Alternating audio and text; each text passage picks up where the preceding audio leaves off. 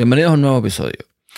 Resulta que yo, yo me paso un video de un chico en República Dominicana, creo que es, hablando de Rodecaster Pro 2, que no la compren, y hice unas cuantas cosas que, bueno, yo no estoy de acuerdo con ellas, pero eh, me pareció curioso que en el video él pone un extracto de una captura, otro video, donde se ve que presionando al lado de los pads en el plástico, el de arriba de la, de la parte superior de Rodecaster, pues se activan los pads de sonido.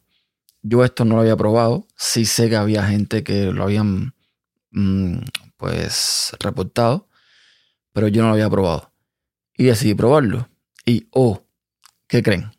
También me pasaba a mí que al presionar no muy fuerte, esa área de plástico al lado de los pads de sonido, pues se activaba eh, uno de los pads. Pero además que se activa, eh, cuando una vez que se activa, no se desactiva, no, aunque le dejes al botón no se desactiva. Así que decidí meter la Rodecaster Pro 2 en una caja, le escribí a Rode y no he recibido respuesta, pero le dije que básicamente no quiero otra más, quiero mi dinero de vuelta.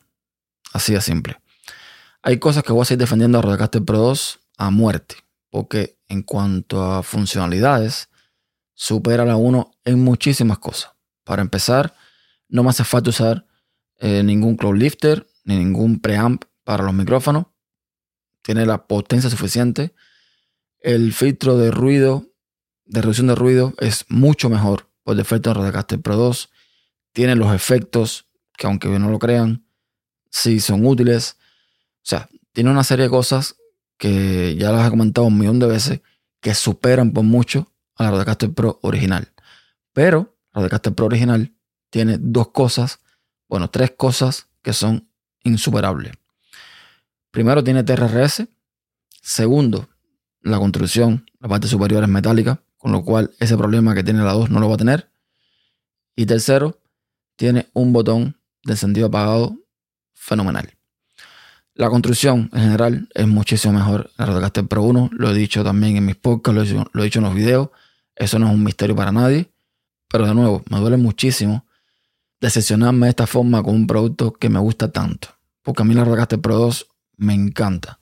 Pequeñita, personalizable, con un montón de opciones, con un montón de funcionalidades que desgraciadamente esta uno, que es una roca, no va a tener.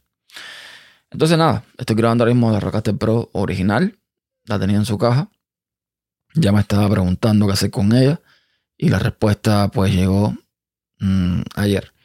Ya la estoy utilizando ya estoy adaptándome de nuevo a, sus cosas, a sus cosas buenas, a sus cosas malas. Y a partir de ahora, pues estaré aquí. Mm, ya les iré contando qué me dice Rode al respecto. Porque yo compré en, el sitio web BH Foto y Video la Rodecaster Pro 2 y el cover además. Así que espero un reembolso de las dos cosas.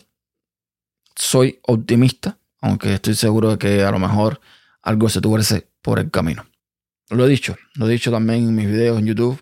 Rode debería hacer un recall, hacer un, una retirada de Rodecaster Pro 2, devolver el dinero a todo el que la tenga, aceptar que cometió un error para mí de diseño, porque no es el tema del plástico. Lo, digo lo seguiré diciendo. El plástico, o sea, que sea plástica no es el problema. El producto que sea un plástico no tiene problema.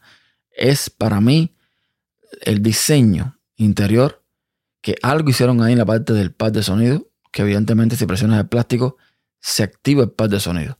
No sé si es alguna placa, algo que está debajo, que está mal, está mal, está mal pensado, está mal diseñado, está mal.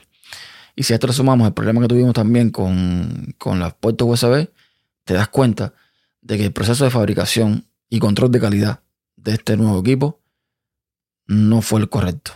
No sé, no sé cuál fue el apuro de Rode en lanzar esta Rodecaster Pro 2, pero yo espero que lancen una versión 3 y que aprendan de estos errores. Por aquí lo dejo. Hasta un próximo episodio.